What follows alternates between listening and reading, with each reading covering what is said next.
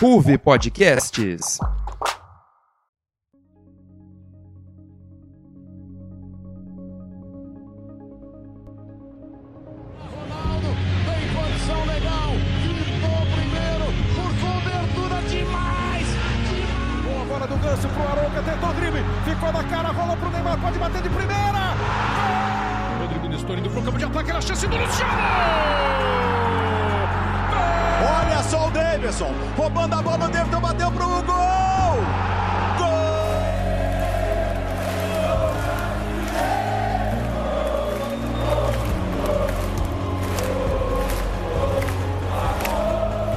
Salve pessoal, fã de esporte, tudo bem? Depois de uma semana com muitos jogos e muitas decisões, o Arquibancada volta para comentar mais uma vez sobre o futebol brasileiro.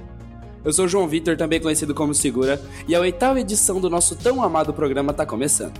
Nela, falaremos sobre a rodada do Brasileirão, as quartas e oitavas de finais da Copa do Brasil, as polêmicas que rondam a arbitragem brasileira e as possíveis e certas contratações do Flamengo. Então simbora para a apresentação dos nossos comentaristas, que vão caminhar comigo até o fim desse programa. Primeiramente, eu trago comigo o Santista fanático, que não vê o seu time passar pelos melhores momentos, é verdade, mas ele segue sempre alegre. Salve Pituca, como que você tá? E rapaziada, tranquilo? É um prazer estar aqui na arquibancada novamente. Gosto muito de vir aqui comentar sobre futebol, uma paixão minha. Meu peixe não tá bem na- das nadadeiras, né? Mas como bom santista, eu vou acreditar até o fim. Vamos continuar o episódio aí, rapaziada. Além dele, temos conosco uma das novas vozes desse programa, que vem muito forte para vestir a camisa e assumir a posição na arquibancada. Seja bem-vindo, Luiz. Como que vai? E aí, rapaziada, tranquilo? Então, espero que esse episódio seja muito bom e que o ano seja maravilhoso aí pro São Paulo. Tamo junto. E para fechar, mais uma nova contratação do Arquibancada. É, amigão, a gente tá se esforçando bem esse ano, não? Chega mais, Rafael. Seja bem-vindo ao nosso tão querido programa.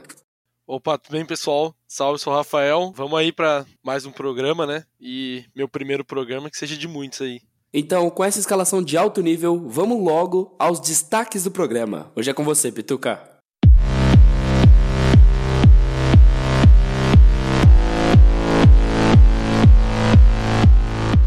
Bora lá então, segure amigos, está na pauta. As quartas de finais da Copa do Brasil e como foi os confrontos das oitavas, os confrontos mais acirrados da rodada do Brasileirão, as polêmicas sobre a arbitragem no Brasil e as contratações do Flamengo. Será que vai voltar a ser o time mais forte do Brasil?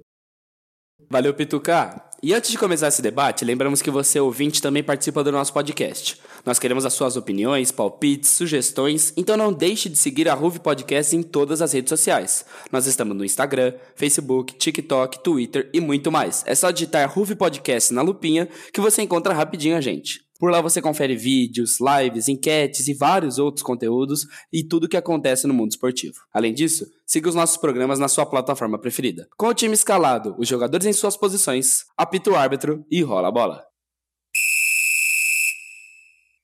Bom, pessoal, então vamos começar o primeiro bloco do programa, que a gente vai resenhar um pouquinho, a gente vai conversar um pouquinho, né? É, acho que o primeiro tema a gente podia falar um pouco sobre as oitavas e as quartas de finais da Copa do Brasil. Acho que as oitavas de finais a gente fica com destaque pro Palmeiras e São Paulo, mas também dá pra destacar o Flamengo e Galo, o Fortaleza e Ceará e também o Corinthians e Santos, por ser um, um clássico, né? O Corinthians e Santos, mesmo que o resultado tenha sido a mais. Bom, vamos começar então, eu vou começar chamando o Rafael. Ô, Rafael, na sua opinião, quais que foram os destaques dessas oitavas de finais da Copa do Brasil? E qual foi o time que você acha que tá mais embalado para conquistar o título? Bom, acho que sem sombra de dúvidas, o confronto chamou a atenção de todo mundo foi o do São Paulo e Palmeiras. Foi um confronto, ele foi muito bom assim nos 90 minutos, foi um jogo aberto. O Palmeiras atacando bastante, o São Paulo, diferente de como foi no Paulistão, né? Porque acho que quando o Palmeiras fez o 2 a 0 ali, ele já, já passou o filme na cabeça do torcedor do São Paulino. Só que o São Paulo foi bem maduro, assim, de conseguir aguentar o Palmeiras. O Palmeiras recuou um pouco mais, né? Eu acho que foi um ótimo jogo, assim, nos 90 minutos. Eu acho que pro torcedor do São Paulo é, é uma baita classificação, assim, que entra pra história, né? Acho que não é só título que entra, classificação também. Porque o Palmeiras hoje, é, todo mundo sabe que é o time a ser batido no Brasil. E o São Paulo, ele é, conseguiu bater, óbvio, tem é, polêmica pra cá de arbitragem, pra lá, mas isso é de menos, acho que pro torcedor, né? O que fica mesmo é que eles conseguiram a classificação na casa do Palmeiras pelo, nos pênaltis, né? E eu acho que esse foi o principal confronto, assim. Teve também o do Atlético e o do Flamengo, que foi um confronto que o Atlético ele não entrou no jogo, né? No segundo jogo, praticamente. O Flamengo ele dominou no, no meio campo, né? Foi quem mais é, tentou, foi quem mais foi agudo, mais finalizou. Então acho que foi algo meio inesperado, assim depois do primeiro jogo que o Galo ele realmente foi muito superior. No segundo jogo a gente teve o Flamengo é, conseguindo reverter o placar de 2 a 1 aquele golzinho no final do Flamengo lá é, deu uma respirada, né? E foi, acho que, é, fundamental para que no segundo jogo o Arrascaeta faz o que ele é, costuma fazer, que é brilhar, né? E ele, enfim, conseguiu resolver o jogo fazendo dois gols e o Galo não pressionou o Flamengo em momento algum, assim. Acho que é os principais jogos. Não, exatamente, né? O jogo do São Paulo ele foi muito, muito legal, né? Porque para mim, para nós São Paulinos, foi algo muito diferente, porque é exatamente o que você falou, né? Você toma o segundo gol, o time já lembra o baque do Paulista, e aí ainda bem que deu tudo certo para nós, né? Foi nos pênaltis, foi pegado, mas ainda bem que deu a gente. Agora, Pituca, eu ia te perguntar também a mesma coisa. O que, que você acha das, o que, que você achou das oitavas de final? Qual que, na sua opinião, é o favorito para ganhar essa Copa do Brasil? Bom, aquilo que o Rafa já falou sobre o jogo do São Paulo e Palmeiras foi um ótimo jogo. Foi um jogo pegado. Teve toda aquela questão do roteiro do Paulista, que já veio à mente do torcedor São Paulino. Também, na minha opinião, teve um destaque negativo, que não foi o Rafael Veiga, além do gol, perdeu dois pênaltis, um pênalti em tempo normal, como na disputa de pênaltis. Mas também a gente tem que dar muito mérito nesse jogo pro Jandrei, que mesmo sendo um goleiro que acaba tendo algum, alguns jogos ruins, querendo ou não, pelo São Paulo. Foi um jogo seguro dele, fez defesas que foram importantes. Comentário sobre o Jandrei, eu já puxo para o jogo do Atlético Mineiro do Flamengo, que o Everson também evitou uma vergonha maior para o Atlético. O time do Galo não jogou absolutamente nada no jogo. O Hulk sumiu no jogo, que a gente sempre espera algo dele por ser o craque do time. O Flamengo foi muito dominante e o Flamengo está sendo muito dominante após a chegada do Dorival. Eu acho que ele também tem esse mérito na equipe, porque com o Paulo Souza o time não estava conseguindo jogar tava tendo muita dificuldade tática mesmo, porque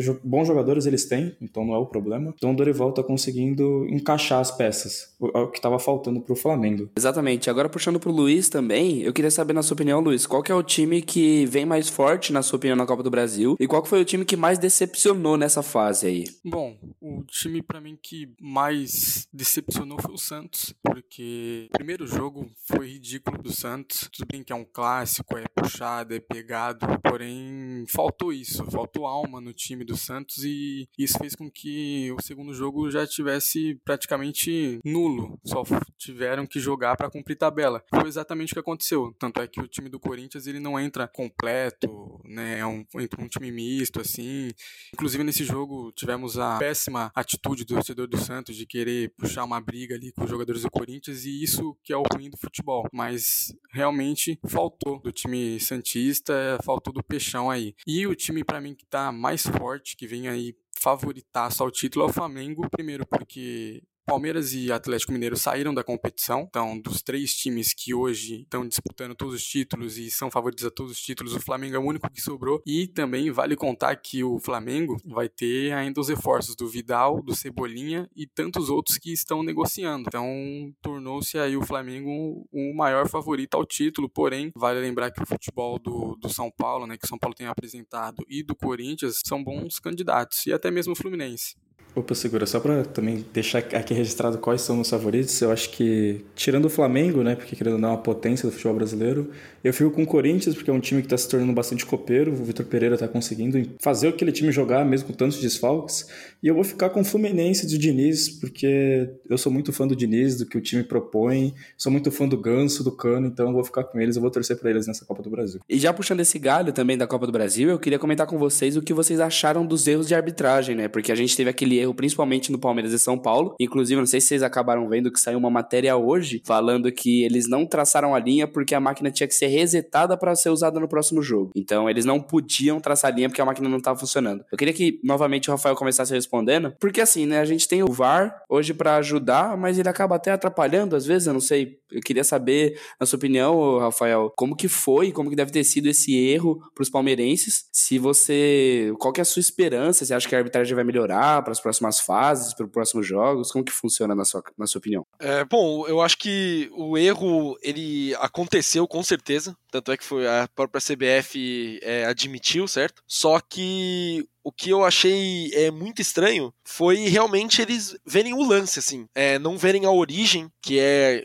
é importante, né? Você sempre vê, acho que dá até para pegar num próprio jogo do Palmeiras, mesmo em 2020, 2021, na verdade, quando rolou aquele Palmeiras e River, que Palmeiras ele é, tava naquela lá de que seria um pênalti pro River que poderia ser o terceiro gol, enfim, na Libertadores, e acho que o, a arbitragem ali foi perfeita. Eles viram é, a origem do lance, um, que tinha sido quase 30 segundos após o pênalti, assim, que o, o, jogador que ele rouba a bola, ele estava em posição é, de impedimento. Então, assim, é, é importante ver a origem.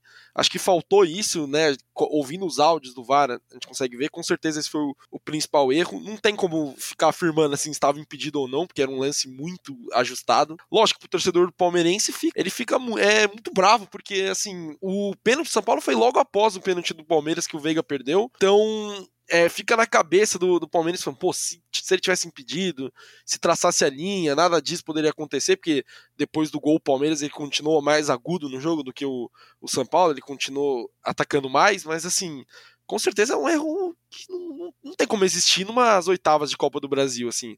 É, já era ruim nas outras fases da Copa do Brasil que não tinha VAR, é algo que não, não sei como não existe isso. E aí, quando passa a ter o VAR, passa a ter esse erro. Então, assim, não, não tem como. É, a CBF também agiu, acho que, muito mal em só afastar o, a arbitragem e o Voaden não, porque querendo ou não, é ele que tá também ali observando o lance, observando o jogo. Infelizmente, a arbitragem no Brasil é isso, né? A gente caminha sempre que a gente acha que vai melhorar, que dão novidades, ela parece que, que só retrocede, né? Então, acho que teve sim um erro na Copa do Brasil, mas também aí o São Paulo não tem nada a ver, né? O palmeirense ele fica bravo e acho que com razão, né? Mas enfim, é, é muito ruim acontecer isso aqui no futebol brasileiro, ainda mais na Copa do Brasil, que é um torneio que tem muita relevância, principalmente financeiramente, né? É, exatamente, né? Eu queria também já perguntar logo em seguida pro Luiz se ele tem um pensamento igual ao do Rafa ou se ele discorda, porque assim, na minha cabeça foi um erro absurdo, né? Mesmo sendo torcedor de São Paulo, eu considero que foi um erro. É que não dá para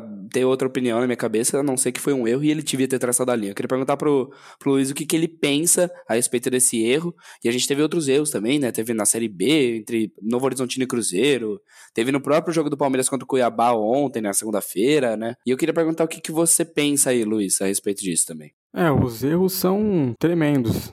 Ah, o futebol brasileiro já convive com erro antes do VAR, depois do VAR, então parece que, assim, é um erro mesmo de ensinar os árbitros como funciona o futebol e, qual, e, como são como é o funcionamento das regras. Mas eu, eu também acho que houve um erro, mas houve um erro de protocolo. Para mim, assim, não houve um impedimento. Na verdade, pode até ter tido um impedimento, mas aí é um lance muito ajustado que no olho não dá pra gente ver. Tem que realmente traçar a linha e a linha não foi traçada. Então houve sim um erro de procedimento. Mas eu acho errado é jogar tudo isso, a derrota do Palmeiras, para tudo isso, pra, para o erro de, da arbitragem. Acho que falta um pouco de assim, de valorizar o que o adversário faz, porque o time do São Paulo também treina, o time do São Paulo também tem jogos de quarta a domingo, então acho que faltou um pouquinho assim de humildade da, da, da parte do time do Palmeiras em aceitar a derrota, mesmo que seja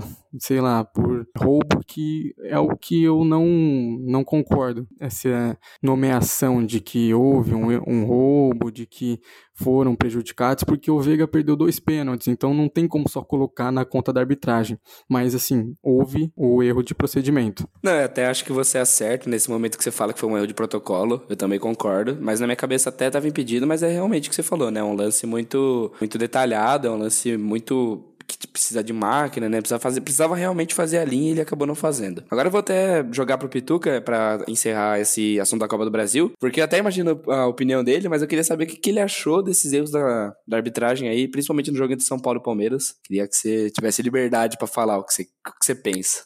Então, a gente teve só um, uma pequena parcela do que a arbitragem brasileira vem sendo nos últimos anos aqui no Brasil. Infelizmente, essa é a realidade. E ela é ruim para todo mundo, vai prejudicar todo mundo. Não tem essa de para favorecer X ou Y, para favorecer o Mengão Malvadão, favorecer o Corinthians. Não tem isso. Vai ser. A arbitragem é ruim, prejudica todos que estão ali. É falta de critério, é falta de qualidade. O lance do que você até citou, João, do lance do Palmeiras contra o Cuiabá, teve um lance igual contra o Santos que foi marcada a falta, que para mim foi falta também, não vou nem questionar. Mas é isso, é, enquanto os times e os torcedores não se unirem nessa questão, falar que ah, tá reclamando, tá chorando, acho que vai continuar isso daí, porque para eles tá tranquilo, porque nunca tem uma punição de fato. Teve agora no lance que ficou dois meses fora, eu acho, né? Essa foi a punição que vai tomar, vai ficar um pouco na geladeira. Mas é isso, são muitos erros e enquanto a gente não se juntar não vai mudar. E aquilo, né? Só para fechar essa parte, um erro não justifica o outro, não é porque errou no lance lá do Paulista que vai ter que tem que errar agora e tudo bem. Então acho que é isso, mano. Acho que não. É, o legal seria não errar, né? Exatamente, é um erro que acabou pesando muito pro Palmeiras, mas é isso, né? Um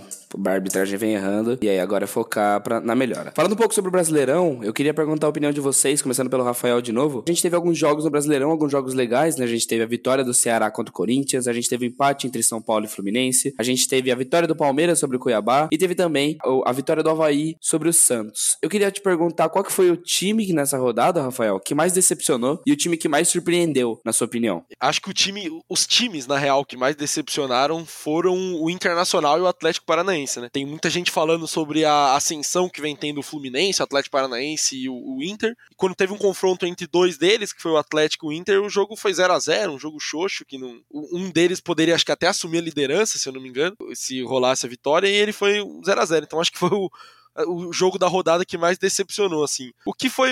Teve o melhor desempenho, assim, que eu vi, na verdade, nos, nos jogos mesmo, foi o do Corinthians. Achei que foi um jogo bom. Teve aí um show de golaços, né? Foram é, uns gols, assim, que o torcedor corintiano ficou até bravo, porque quando não é, não é o Cássio, é o Donelli que nunca joga, ele toma logo três golaços, né? Ainda teve o Rony que perdeu o gol. Foi um jogo bom. Foi, para mim, o time que mais surpreendeu foi o Ceará. Não achei que o Ceará ia ter uma superioridade, assim, para cima do Corinthians. Também outro que também para mim vale ressaltar é o do Havaí Santos. O Santos ele, ele perdeu é, novamente, né? Ele, na verdade, ele tinha ganho, acho que o último jogo, certo? Ele vinha de uma, de uma vitória que estava com o Giovani, né, que estava interino, e aí quando achou que ia melhorar as coisas, é, perdeu para o Havaí, o Havaí que é um time é, complicado, né? De se, de se, ganhar lá, ele já tirou ponto dos, de três dos, dos paulistas lá na, na, ressacada, né? Tirou ponto do Palmeiras, do São Paulo e do, e do Santos. Então, assim, para mim, esse foi os destaques assim da rodada. Não foi uma rodada que foi uma super rodada, né? É, jogos muito bons, assim, mas é, esses dois aí, o Havaí, Santos e o Ceará e Corinthians, para mim foram os melhores da rodada. Não, exatamente. É, foram jogos. Tivemos alguns jogos movimentados, teve o São Paulo e Fluminense, o Ceará e Corinthians, como você citou. Eu queria jogar a bola agora pro Pituca, perguntar principalmente o que, ele achou da derrota do time dele, né, o Santos, que foi um jogo muito fraco, mas perguntar também qual que foi a maior surpresa na rodada, porque a decepção eu imagino que seja o próprio time dele para ele, né? Imagino a opinião dele seja o próprio Santos. O jogo do Santos, pra quem viu, realmente pra quem perdeu 90 minutos naquele jogo, foi horrível. Foi um jogo muito feio pelas duas equipes. Um gol de pênalti, um pênalti idiota também todo respeito. A mão na bola de forma óbvia, não tem nem que discutir. O time do Santos não conseguiu criar nada na partida. O time do Havaí também não criou nada. Foi um jogo muito feio. Mas aquilo que o Rafa até comentou, que o Havaí faz jogo duro na ressacada. Na ressacada, o Havaí é muito embalado pela torcida. O Santos de Neymar chegou a perder pro Havaí já na ressacada. Assim, não é questão de ser freguesia ou não, mas é questão realmente o Havaí faz jogo duro lá. Tudo bem que o Santos estava 12 anos sem perder na ressacada, mas é complicado isso. Falar de tabu, estatística sempre vai ficar nessa, o tabu sempre vão ser quebrados. E o destaque para mim foi o jogo do São Paulo e do Fluminense, que foi um jogo movimentado, jogo 2 a 2 um bom jogo. E o jogo do, com o Diniz sempre tem emoção, é sempre um jogo aberto, um jogo que, faz, que faz o tipo de muita gente. E os meus, acho que destaques negativos seria somente a, em relação ao gesto que teve do torcedor de São Paulo, infelizmente, mais um caso de gesto racista vindo de um time brasileiro para outro, né? E a torcida do Flamengo vaiando o time ganhando de 2 a 0 Eu sei que a torcida do Flamengo sempre espera mais da equipe, mas estava vencendo, um jogo até que tranquilo para um Curitiba que é, começou muito bem o campeonato, um time organizado do Gustavo Mourinho. Então acho que esse é o destaque negativo. Ah, e claro, a arbitragem do jogo Botafogo Atlético Mineiro, que nem precisa ser falada. Né? Exatamente o que o Pituca ressaltou, né? O gesto do torcedor de São Paulo é desprezível, é uma atitude muito triste, uma atitude que envergonha os brasileiros. Infelizmente, a gente estava acabando é, ficando acostumado com esses atos, principalmente jogos internacionais e jogos nacionais, vendo que está muito presente no Brasil, é algo muito triste. Eu queria jogar a bola agora pro Luiz, que ele ficou com poucos jogos para comentar, né? Mas eu queria perguntar para ele qual que foi o jogo que, que ele viu esse final de semana, que ele mais gostou de ver, e o jogo que para ele foi uma decepção também.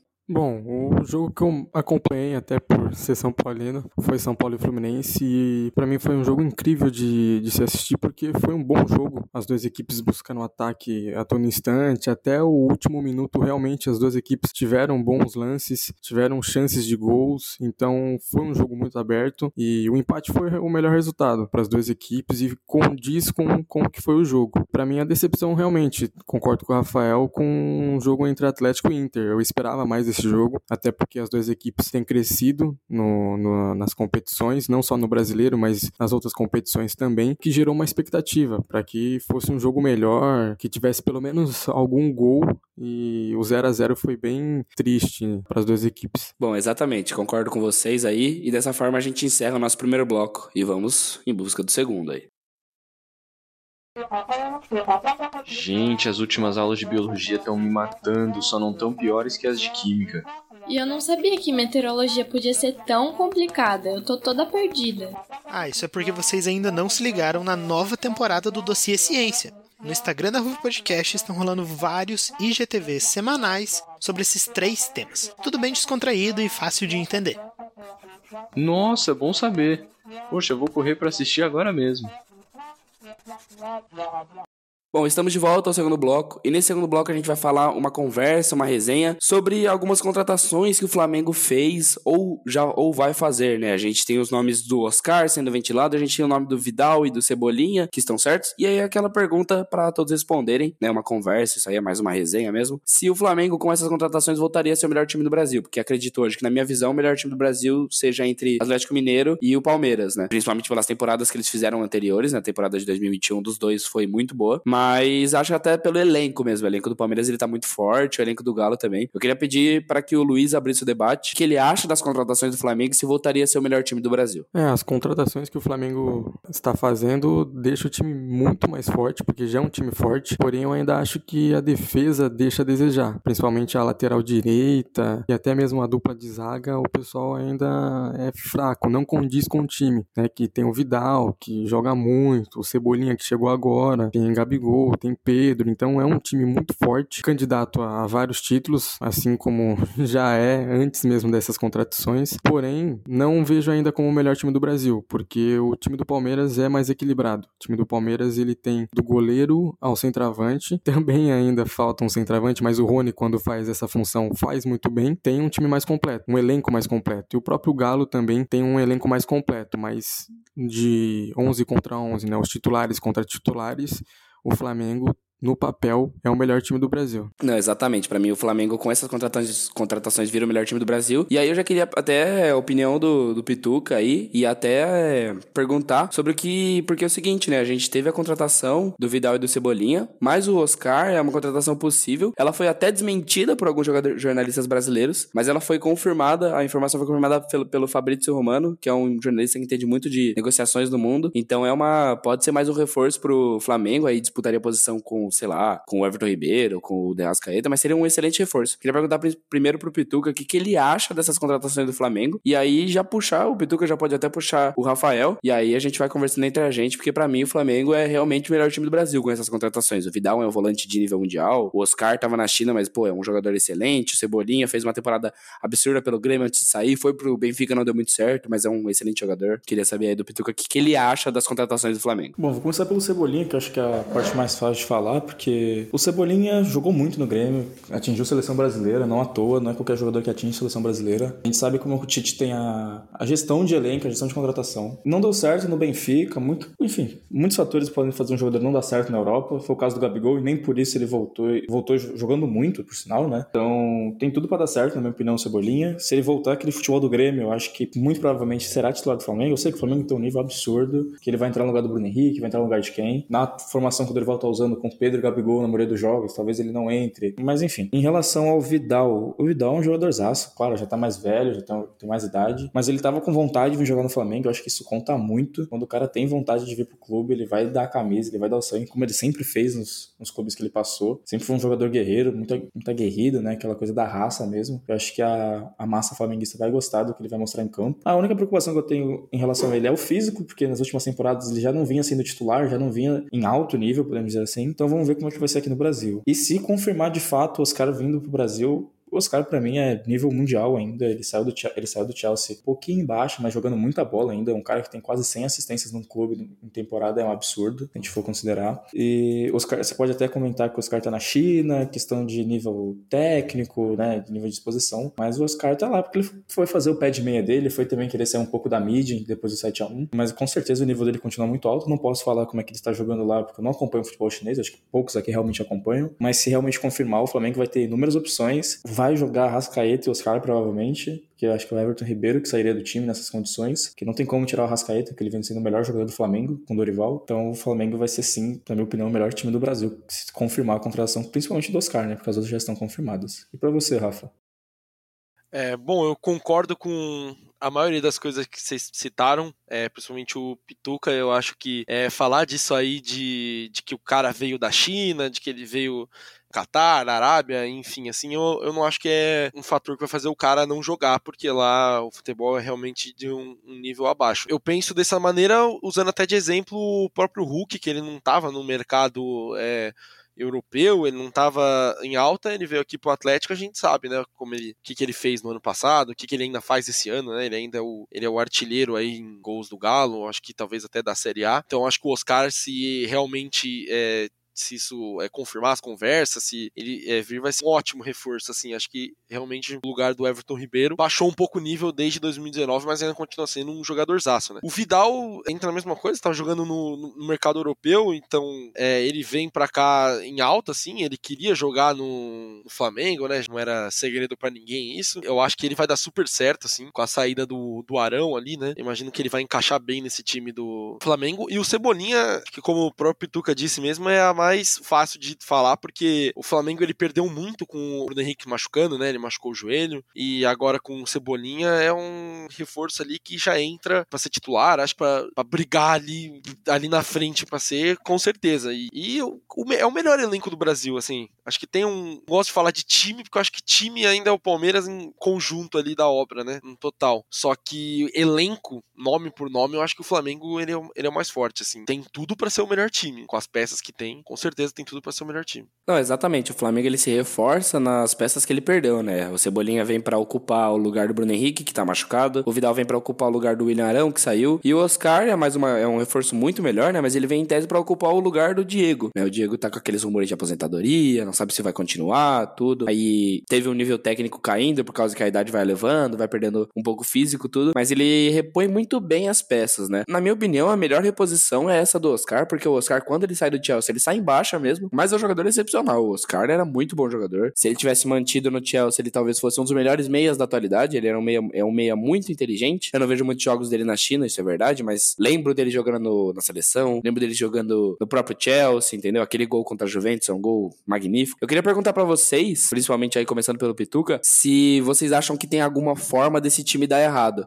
Porque esse time é um time super estrelado e a gente vê que na história do futebol alguns times super estrelados, como os Galácticos, não deram certo, mas não tem muito motivo para dar errado, né? O time é muito bom, muito bem escalado e até o técnico pode ser a maior, maior dúvida. O Dorival é um bom técnico, é um técnico consolidado, né? Queria começar aí pelo Petuca dando sua opinião. Cara, dar errado a gente sempre tem que acreditar que pode dar errado sim, porque infelizmente o futebol acontece, como se todos os galácticos, os galácticos, né, do Real Madrid. Mas eu, eu acho que aqui no Brasil é mais fácil dar certo, querendo ou não o nível técnico, vamos dizer assim, mesmo que o Vidal tenha falado que o nível técnico aqui da América do Sul seja melhor, e na Europa seja muito mais físico e tático, é, o Flamengo com as contratações, é aquela coisa. Em questão de elenco, como o Rafa falou, é, vai ser o melhor facilmente. É ver como é que o Dorival vai conseguir armar esse time. Por enquanto ele tá armando muito bem. Vamos ver como ele, quando ele tiver essas peças em mãos disponíveis já. Porque o Flamengo tem bons jogadores, tem até bons jogadores da base que tá subindo, como o caso do João Gomes, que subiu, foi excepcional, um excelente jogador. Então é, é ver mesmo é esperar, porque para dar certo tem tudo, né? O Dorival tem a faca e o queijo na mão. É, o que eu acho que pode dar errado também, que sempre quando tem um time estrelado, que é a primeira questão que todo mundo já pensa é, é, o ego, né, dos jogadores, porque tem muita gente que jogou na Europa, muita gente que já é titular do Flamengo há muitos anos, então pode bater, né, pode gerar esse conflito aí entre os jogadores, principalmente, vai, digamos que o Everton Ribeiro vá pro banco, será que ele vai aceitar muito bem o banco? Então tem jogadores que podem não gostar de serem reservas, e isso pode acabar gerando um conflito entre os jogadores, uma certa panelinha entre grupos, então pode acabar dando ruim ao projeto do Flamengo, ou até mesmo o Dorival perder a mão na, na questão tática. Porém, eu, eu vejo que ele está conseguindo ainda fazer um bom trabalho, mas são duas questões aí que podem pesar para o Flamengo não ter sucesso. É, eu também concordo assim que o Dorival ele pode ser ali o que pode pesar para esse, esse elenco não dar certo. Mas acho muito difícil. Eu, eu acho o Dorival até meio injustiçado com que acabam com ele, né? Quando o Flamengo contratou ele, assim, então acho que é o que mais pode dar errado, assim, o treinador não conseguir fazer as peças desempenhar que é, eles podem é, desenvolver.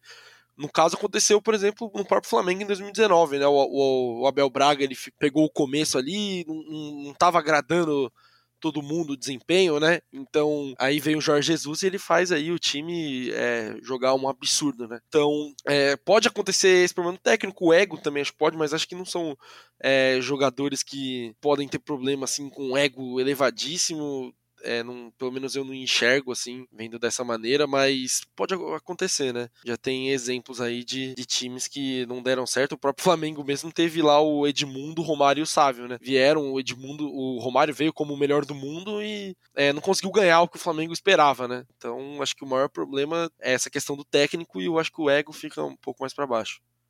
Bom, pessoal, assim se encerra o nosso segundo bloco do Arquibancada de hoje. Ergue o braço, apita o árbitro e é final de jogo. Muito obrigado, querido ouvinte, pela sua audiência. Esperamos que tenha gostado do episódio.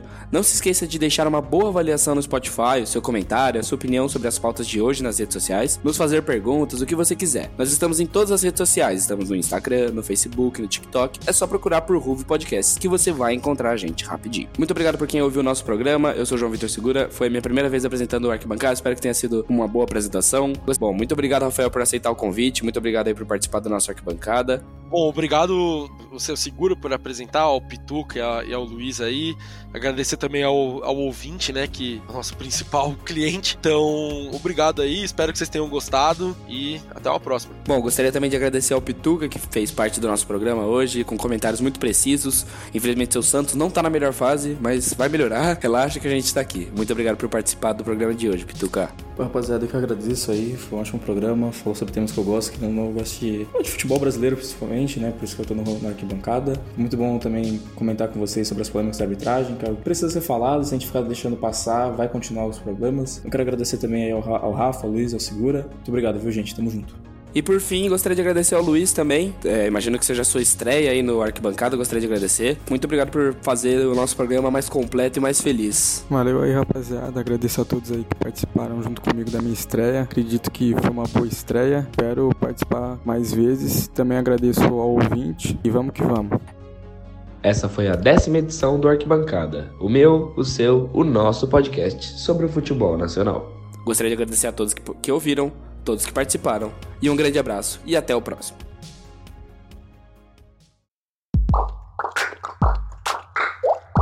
Ruve Podcasts.